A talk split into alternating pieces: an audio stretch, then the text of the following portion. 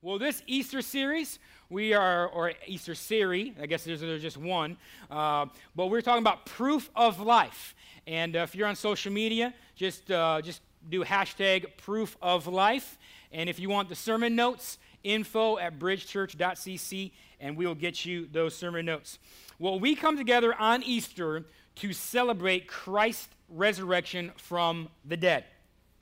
And we're going to talk about what happened that day when some women who were friends of Jesus and Roman guards experienced this firsthand, and the plan of deception that was put in place to refute that Jesus rose from the dead by the religious rulers. So in Matthew twenty-eight, eleven through fifteen, we're in the uh, Amplified Version, it says, "While they, the women, were on their way, some of the Roman guards went into the city and reported to the chief priests, the Jewish leaders, everything that had happened. And when the chief priests had gathered with, the, with their elders and had consulted together to develop a plan of deception, they gave a sufficient sum of money as a bribe to the soldiers and said, 'You say this. You say his disciples came at night and stole him while, they, while we were sleeping. And if the governor, Pilate, hears about it, we will calm him down and keep you out of trouble.' So they took the money, they were paid for lying, and did as they were instructed. And this fabricated story was widely spread among the Jews, and it's to this present day." So this passage is all about bribery. It's all about a lie regarding the resurrection of Jesus Christ. And Godfrey Hardy, a Canadian scientist, asked two very important questions about the resurrection. One, has anyone ever defeated death? And two, did he make a way for me to do also? Hardy found the answer to both those questions. He certainly found the hope of his own eternal life in the resurrection of Jesus. And yes, someone did defeat death, which was Jesus, and yes, he made a way for you and me to defeat death. The reality for each one of us is this: there is no hope, no hope of life after death, no hope of eternal blessing and joy apart from the resurrection of Christ, apart from his resurrection. Yet a vast majority of people reject it. And let there be no misunderstanding. To reject the resurrection for whatever is to forfeit all hope of future and of, of future hope to come and now. It is to condemn one's own soul to an eternity without God, because that's what heaven is all about. Heaven is being in the very presence of Jesus for all eternity. And it's condemn one soul to eternity without God. And in so doing, the unbeliever not only loses their future, but also loses the meaning and the value of their presence. Because if a person's future life has no meaning, then how can their present life have any meaning? In Ecclesiastes three eleven, Solomon said, "God has planted eternity in the human heart."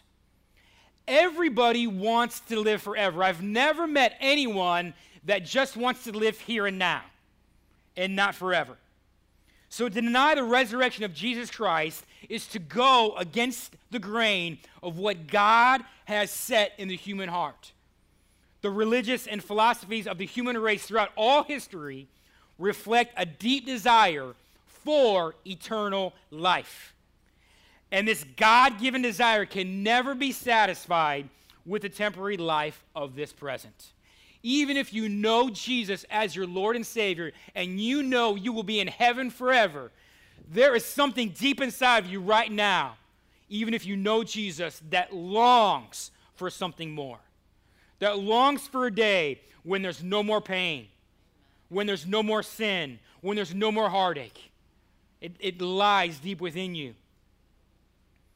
And this God-given desire cannot be satisfied with the temporary life of the present. I don't care how much money you have, you still long for something more.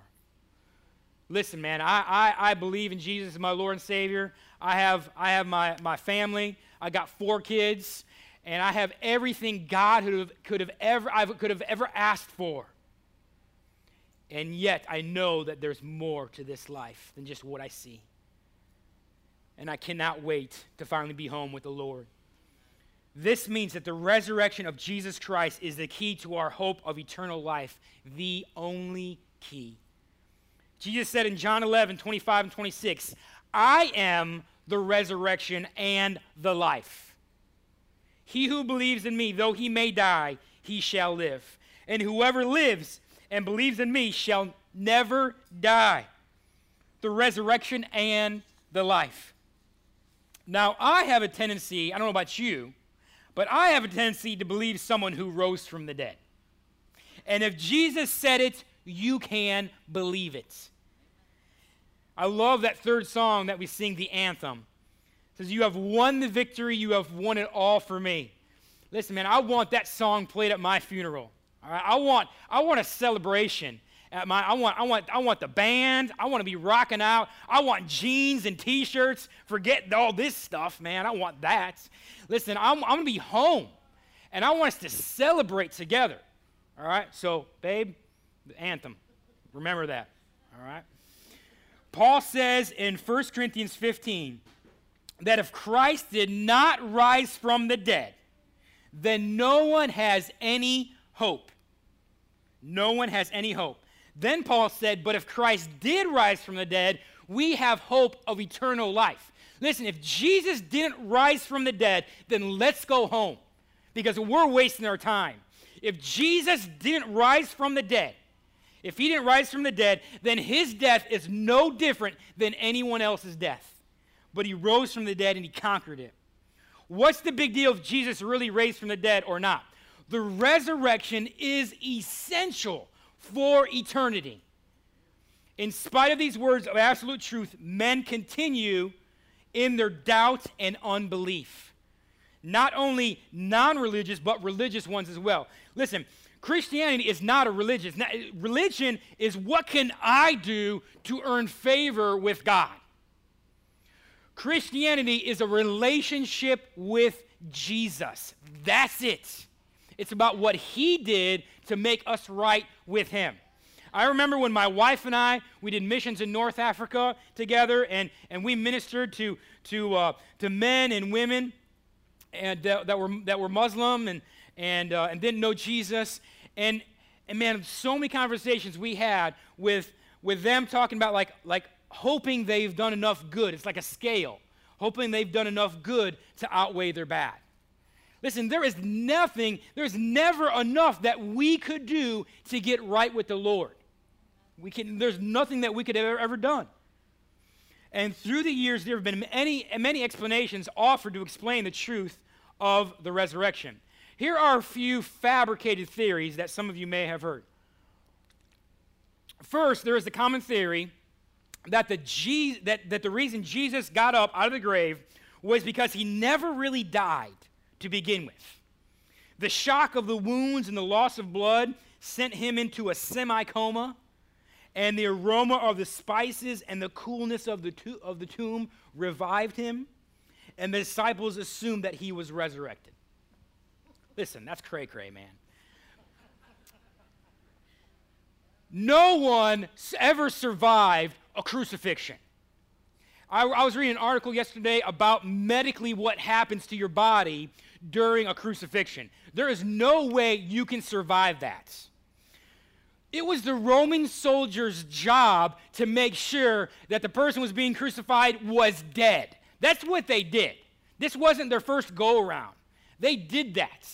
All right, so, so they knew that their job was on the line to make sure that whoever was being crucified was dead. Second, there's a theory that says Christ was never put in the tomb. So obviously, since he wasn't there Friday or Saturday, we don't expect him to be there on Sunday. Third, there's a theory that says that people had such a strong desire to believe in Jesus' resurrection, they actually talked themselves into believing they saw him. There's a theory that says there was no physical resurrection. Rather, God sent back mental pictures by some divine slide projector and put them on the minds of people so they would think that they saw him alive. There's a theory that a medium conjured up uh, the spirit of Jesus through some kind of seance. And there's a theory that somebody tried to dress and look like Jesus to falsify the resurrection by impersonating him. Uh, those of you that follow me on my Facebook, my brother-in-law sent me a picture of a guy in a bunny suit that looked kind of like me, and so I made it my profile picture yesterday, and everyone thought it was me, but it really wasn't. And the guy's not happy wearing a bunny suit at all. Like, but um, you think about the disciples. They spent over three years with Jesus, twenty-four seven. Do you, don't you think they would know if it was Jesus or not? Renan, the French atheist, tried to discredit the resurrection of Jesus by saying that it was based on the testimony of an eccentric, delirious, frightened woman named Mary Magdalene who had seven demons and was hysterical to the point of insanity. I'm assuming that Renan forgot about the five hundred plus other witnesses and the ten separate appearances recorded in the Gospels after his resurrection. G D Yarnold, in his book Risen Indeed, suggests that only three days, that in only three days, the body of Jesus simply evaporated in the tomb. Listen, man, some of these theories is harder to believe than the resurrection of Jesus Christ himself. All these false theories leave a lot to be desired. If you're going to deny the resurrection of Jesus, there's really only one theory that you ought to adopt, and that's the one that the Jews adopted in Matthew twenty-eight, the theft theory. This theory says the disciples came and stole his body. I mean, if the body of Jesus didn't leave on its own, then it never was raised from the dead. So somebody had to have taken it. Theft is the only theory that makes any sense because it's the only one that really expa- explains the removal of the body. So if you go with the theft theory, the next question is, well, okay, who took it? Who took it? The Jews wouldn't have taken his body because stealing it would not discredit the idea of the resurrection. It would only feed it. The Romans wouldn't take it because they had no interest in the issue. The Romans could care less who Jesus was. So the Jews were focused, forced to come up with a lie that would be most believable. The disciples stole his body. Why all of this trouble if he didn't rise from the dead? Why all this trouble? You want to know why? The Jewish leaders formed a religious system that basically made them God. The Jewish leaders loved people looking to them for everything. The Jewish leaders love to be in control. And all of a sudden, this guy named Jesus comes and messes up their world. Keep in mind that the Jewish leaders had been trying to get rid of Jesus since his birth. It started as far back as his birth when Herod tried mass murder to kill him as a child. And so here you have Herod who cared, killed all these, all these baby boys because he didn't want, because he heard about uh, a, a, a child being born named Jesus who's going to be the Savior of the world. Think about the re- religious leaders. They used curses and accusations that he was some demonic, and they tried to discredit his ministry from the very beginning. They used betrayal to capture him. They used injustice to sentence him to death. They used blackmail to get him executed. They used force to keep his body in the grave. And now they use bribery to try to spread a lie about his resurrection. All of these efforts to be completely useless and only demonstrated the unbelief of the people. So let's examine the timeline of the events surrounding the resurrection. Jesus has been placed in the garden tomb on Friday, Good Friday. On Sunday, around dawn, a group of women arrive at the tomb.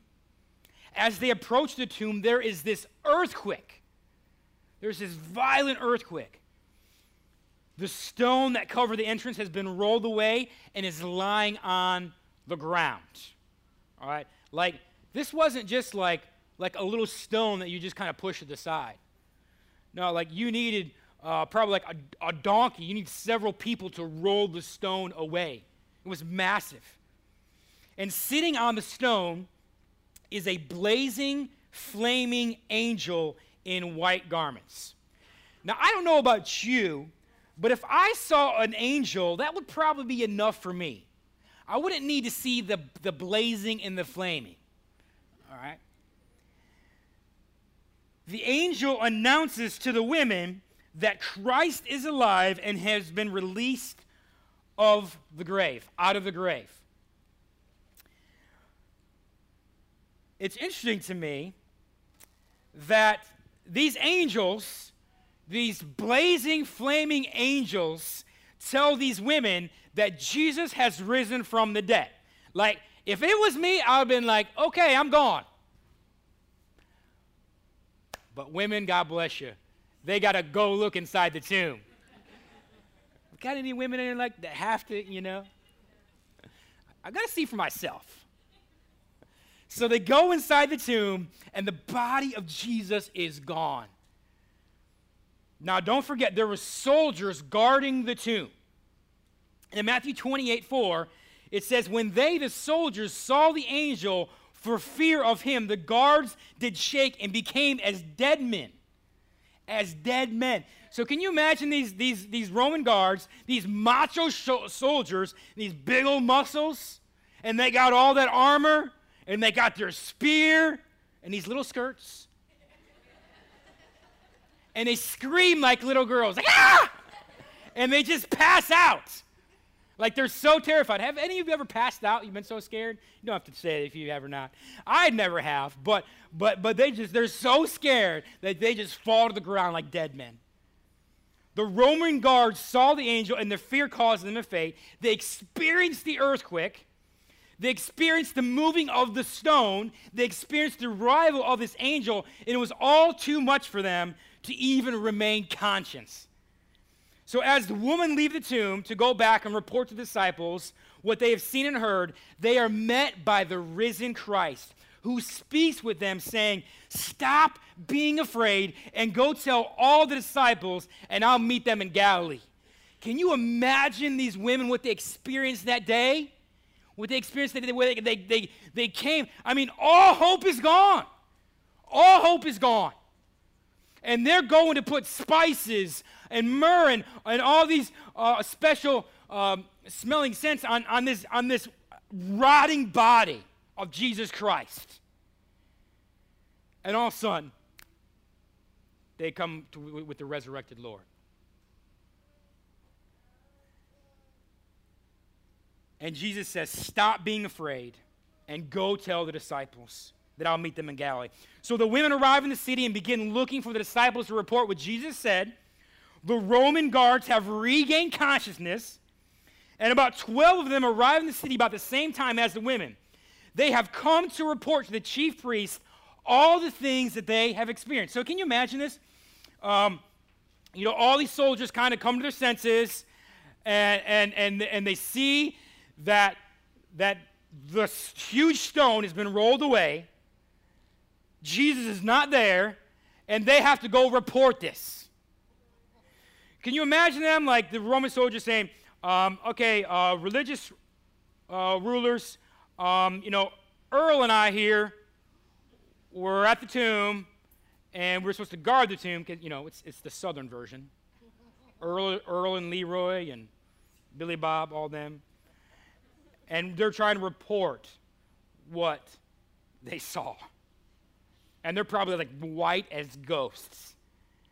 And the guards describe the earthquake, how the stone has been removed from the mouth of the tomb, the arrival of a blazing angel sitting on the stone, and the, to- and the tomb is empty. With this detailed information from the eyewitnesses, the Jewish leaders were so resistant to Jesus, so blind, so sinful, so prideful, so self-willed, so locked in their own religious belief that they would not even investigate the eyewitnesses' report of the Roman soldiers. They refused to believe. After all of this evidence, they refused to believe. Paul says in Second Corinthians four four, the God, little g, Satan, of this world has blinded their minds. So the news brought back shock and fear to the Jewish leaders, but it did not bring repentance, and it did not bring faith. So here you have these rigid religious rulers who have all this evidence, and yet it still did not bring repentance. Repentance is turning from your sin and turning back to the Lord. It did not bring repentance and faith. And without repentance and faith, you have nothing. You have nothing. So they were informed about the resurrection. They didn't question the validity of the soldiers' report, but they refused to investigate it. What the Jewish leaders did was, was immediately say, we can't let this get out. We've got to stop it, whether it's a real one or not. We have to stop it right now. We're not interested in the truth. We're only interested in preventing people from hearing about this. The Jewish leaders knew they could not allow people to think that Jesus was alive and that he is alive. They're going to have a far worse situation, so they have to lie about the resurrection.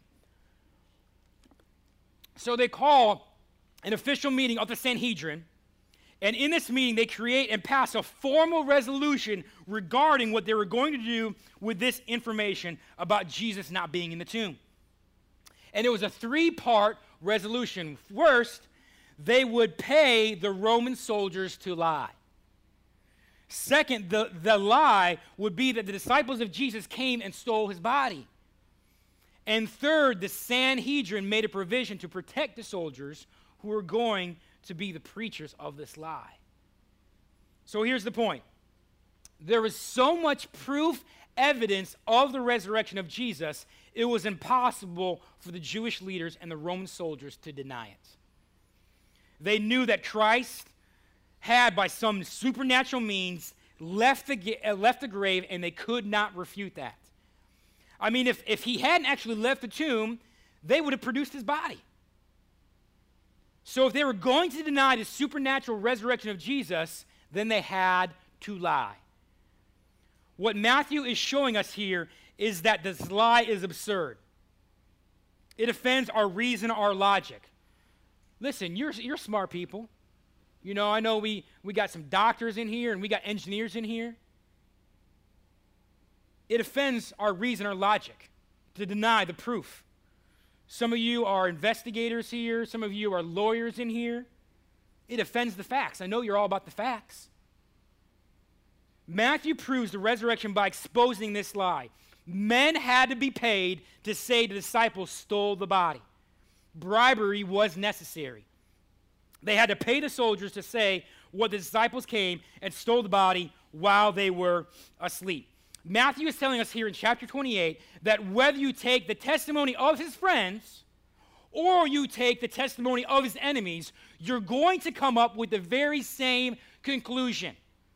So the conclusion of those who study the resurrection is that there is no other historical event that is as truly and thoroughly confirmed as the resurrection of Jesus Christ from the dead. From the dead. You say, well, you know, we can believe in a, a, a lot of things. Well, okay, you, you follow people in history that died a couple, couple hundred years ago. How do you know they're alive? You, I mean, you, don't, you didn't know them. But you went on evidence of people that were with them. The Lord arose. The silliness of this hopeless de- explanation only demonstrates the reality of the res- resurrection. And because he lives, he gives life to all of those who believe in him. And here's the application. In Romans ten nine, it says, if you, you confess with your mouth that Jesus is Lord and you believe in your heart that God raised him from the dead, you will be saved. For with the heart of a person believes, resulting in righteousness, being made right with the Lord, and with the mouth he confesses, resulting in salvation, deliverance from sin, hope, and eternal life. If you believe. Listen, man, I know we live in the South, but just because your mom and dad and your grandma and your papa believed in Jesus doesn't mean that you have an automatic ticket. You have to believe. You. And you have to confess with your mouth, with your mouth that Jesus is Lord and Savior. What a person believes about the resurrection of Jesus Christ determines that person's eternal destiny. What a person believes about the resurrection of Jesus Christ determines that person's eternal destiny. Salvation belongs to those who believe, the biblical account of the resurrection. Salvation belongs to those who confess Jesus as Lord by identifying themselves as his committed followers. Listen, it's not about living a perfect life. Just ask my wife. That came out wrong. Ask my wife about me not living a perfect life. It's not about living a perfect life. It's about living a surrendered life. A surrendered life. That's what it's about. Listen, if, if you're looking for a perfect church, you are going to be really upset about the bridge. Because we're all jacked up, man. Listen, we all got issues. We all got stuff that we're working through. None of us are perfect. But those that believe are saved. And that's what matters. That's what matters. Some of you maybe have seen these before. These are uh, resurrection eggs right here. Have you guys seen these? They're really cute. We do these every year with our kids. And uh, actually, I guess Family Life made these, and they're like twenty years old. But um, so this is basically the gospel message. And every year for Easter, we go through it with, with our kids, and, and we really enjoy it. And uh, sometimes we even do it when it's not even Easter. Um, and so you have the, the little donkey that Jesus rode, rode in. Uh, you have the cup when Jesus was with his disciples, the Last Supper. You have the praying hands the, in the Garden of Gethsemane before Jesus was, was betrayed. And, and you have the coins here, representing the coins that, that Judas uh, sold Jesus to, so the guards would, would come capture him in the garden.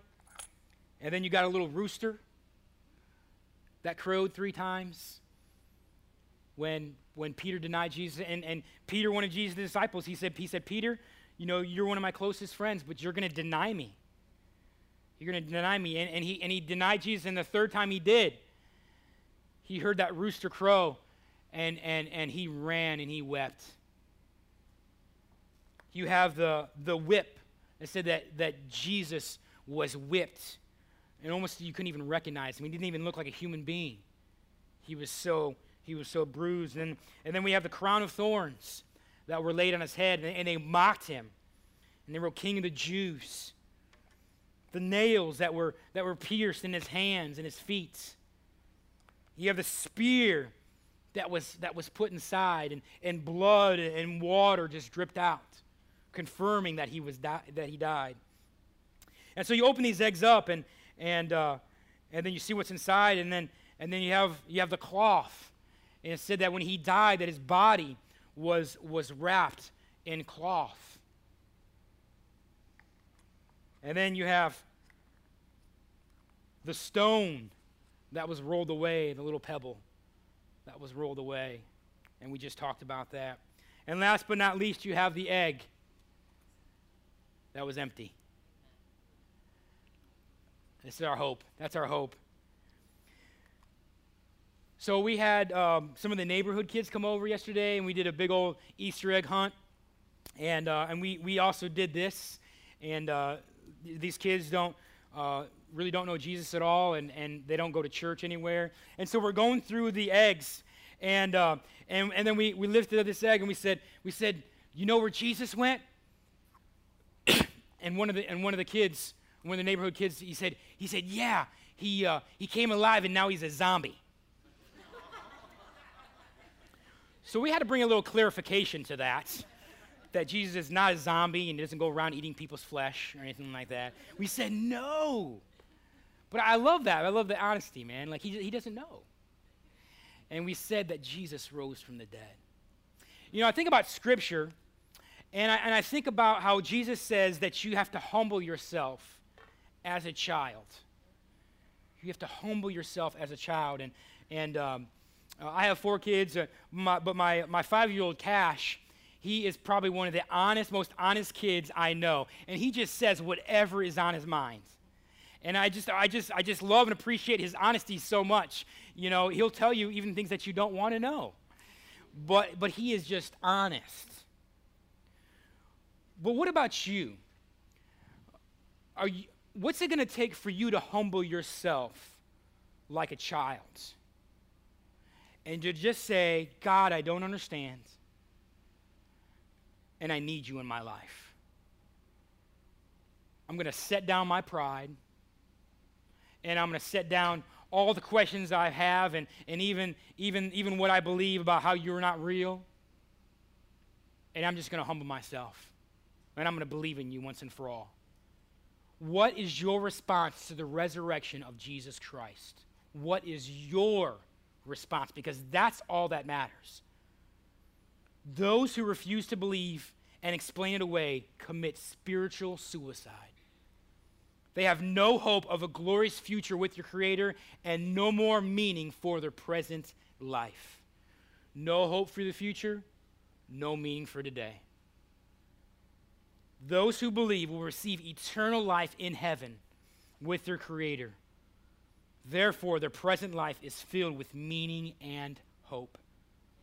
That's the message, message of the Christian gospel. That's the message. In Christ who died and rose again, there is hope now and life eternal. The resurrection is not just historical, it's personable. You have six people that were just baptized. And you have people that's, that, that, that, that they said that, that this was their life before Jesus. This, was, this is what happens to make them decide Jesus. And this is how their life has looked different after.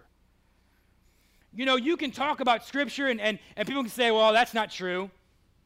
But how can you refute changed lives? How can you refute that? I know we have spouses here that don't know Jesus. And maybe you, maybe your husband or your wife came to the Lord, but you haven't yet. And they're living for the Lord. They're not living a perfect life. It's not about a perfect life. But they're living a surrendered life. And you can see something's different about them. Don't you want what they have? Don't you want the peace and the hope that they have that they didn't have beforehand? What about the disciples? You had Judas, who was one of Jesus' close disciples. And he turned Jesus into the guards. And then it says that, that, that he hung himself. He killed himself. And then you have, then you have Peter who denied Jesus. And Jesus said, you're going to deny me. And he said, no, I won't. And he said, yes, you will. And he denied Jesus. What happened to Peter and what happened to all those disciples? Because you know what? When Jesus was being tortured, all of them fled. No one could be found. They were in hiding because they thought that they were next. What happened from then where, where, where, where they all fled? And all of a sudden, they encountered the resurrected Lord and their life changes. And now they stand up in front of the religious rulers and stand up boldly for Jesus Christ. And they say, do whatever you want. And, and man, they're, they're stoned. And they're beaten, and they, and they get back up again. And they get back up again. And most of them die like Jesus died. Many of them were crucified just like Jesus, you know, years later. What happens? Listen, when you come in contact and when you experience the risen Lord, your life is different. Your life is different. You cannot refute changed lives. How could God breathe life into you right now?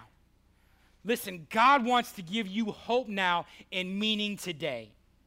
And he is the only one that can breathe life into you. He's the only one that can breathe life into your situations. The Starbucks coffee is, is starting to come up right now.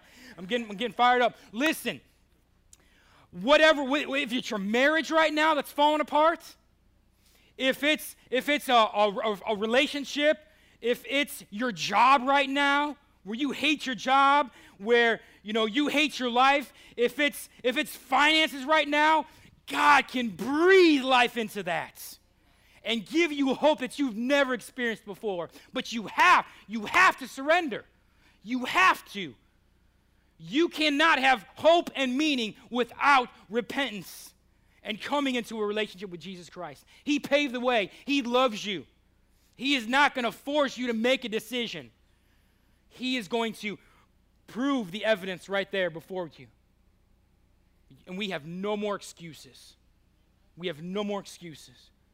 sixteen years ago, I was living a life that was not honoring to Jesus. And I was sitting on the fence. And God put it on my heart. He said, Jeremy, either you're for me or you're against me. You can't sit on the fence any longer because Satan owns the fence. And I got right with the Lord. And I said, God, I'm, I'm not turning back. I'm not turning back. And sixteen years ago, when I did that, I went into the Christian music store, and that's before you could download songs and everything. And I said, man, I want a Christian C D. I don't know what I'm looking for. Um, you know, I got a bunch of Van Halen and Metallica in the car. Um, and some of you maybe have gotten rid of that when you came to Jesus. I still got mine because I still got some bad days where I need some of that stuff. You know? Just being real. And uh, and so I'm like, give, give me a give me a C D, and and there was this guy that had just came out, and his name was David Crowder. He had just come onto the scene. And and man, I wore that C D out. I mean, I put it on my big old boombox. You know, like if you try to carry it on your shoulder, like you saw, like in the rap, you know, videos, you like get a hernia. It was so big. I mean, I wore that sucker out, man. And, and I was listening to a song this morning with David Crowder, and the, and, the, and the title is Come As You Are. Come As You Are. Let me, let me read the lyrics. It says, so lay down your burdens, lay down your shame. All who are broken, lift up your face. O wanderer, come home. You're not too far. So lay down your hurt, lay down your heart. Come as you are. And then it goes on to say, there's hope for the hopeless and all those who've strayed. Come sit at the table. Come taste the grace.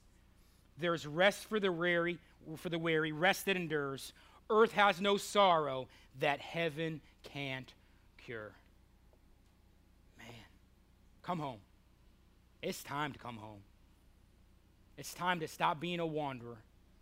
It's time to lay down your life, lay down your hurt, lay down your sorrow, and come just as you are today. Let me pray.